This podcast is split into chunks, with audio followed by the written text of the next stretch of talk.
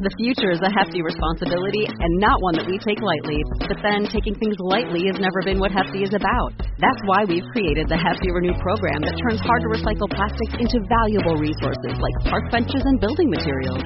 To participate, simply fill up an orange Hefty Renew bag with accepted items, tie it up, and drop it in with your regular recycling.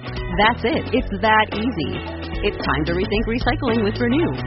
Particular valued resources may vary by geography. More info available at hefty renew dot com.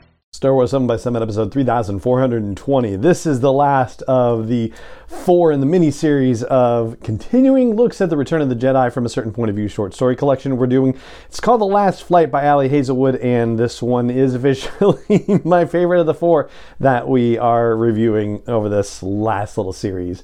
Punch it!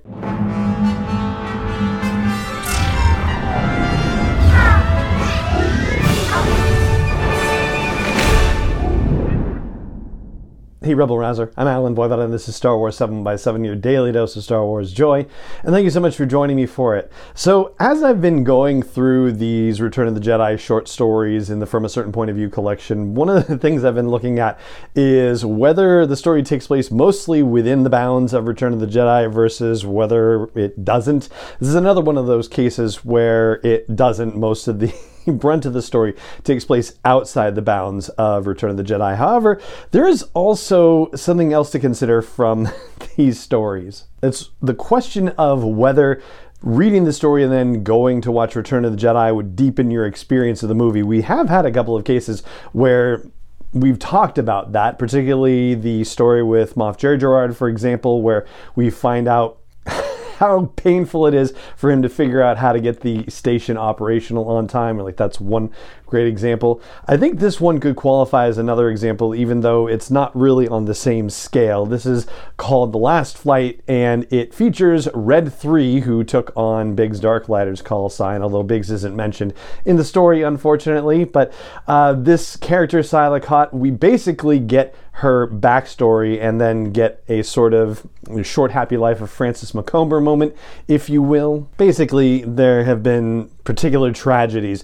in this pilot's life when the Imperial Research Station that was on her planet had some sort of malfunction with a laser and gases and whatnot. It ended up destroying her family's freighter with her father and with her three brothers on board, basically making her an orphan. There's a girl who, as a girl, our hero pilot just couldn't stand, and it turned out that she had a crush on her. And later in life, as young women, they ended up getting together, except that this other woman had a job at the Imperial Research Station and was going to go back to that job, even though that job had been the thing that caused the death of our hero's brothers and father. And so that created a rift in basically the only love life that we saw for this pilot. And eventually this pilot ended up joining the rebellion. And it was heartbreaking for the pilot, Sila Kott, Sila Kott, if I haven't named her yet.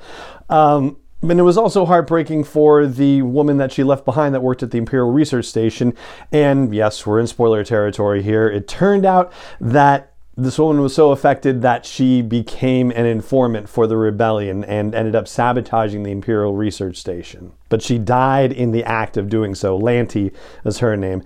And so the story that takes place during the part of Return of the Jedi is this pilot, Sila Kott, who had joined up in the rebellion after, you know, leaving that whole situation. And she's at the Battle of Endor, having just found out that Lante died in the destruction of the Imperial Research Station, and basically at that point has nothing left to live for and meets a tragic end in the Battle of Endor. And, you know, I've said on the podcast before, I'm a sucker for love stories. This one was another beautiful love story, but also a very tragic one, and kind of caught me off guard in that way. And so, yeah, I actually found myself welling up as I was reading this story. It's a really beautiful one. So, yeah, out of, uh, you know, a good set of stories with the four recent ones that we've been talking about here on the podcast, yeah, it was a, a close call, but this one happens to be my favorite read of the four. It's called The Last Flight, and that is going to do it for this episode of the podcast. It just remains for me to say thank you so much for joining me for it, as always,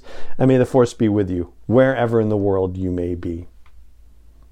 Star Wars seven by seven is not endorsed or sponsored yet by Lucasfilm Limited, Disney, or twentieth century fox, and is intended for entertainment and information purposes only. Star Wars, the Star Wars logo, all names and pictures of Star Wars characters, vehicles, and any other Star Wars-related items are registered trademarks and or copyrights of Lucasfilm Limited or their respective trademark and copyright holders. May the force be with them. All original content is copyrighted by Star Wars seven by seven. We hope you love it.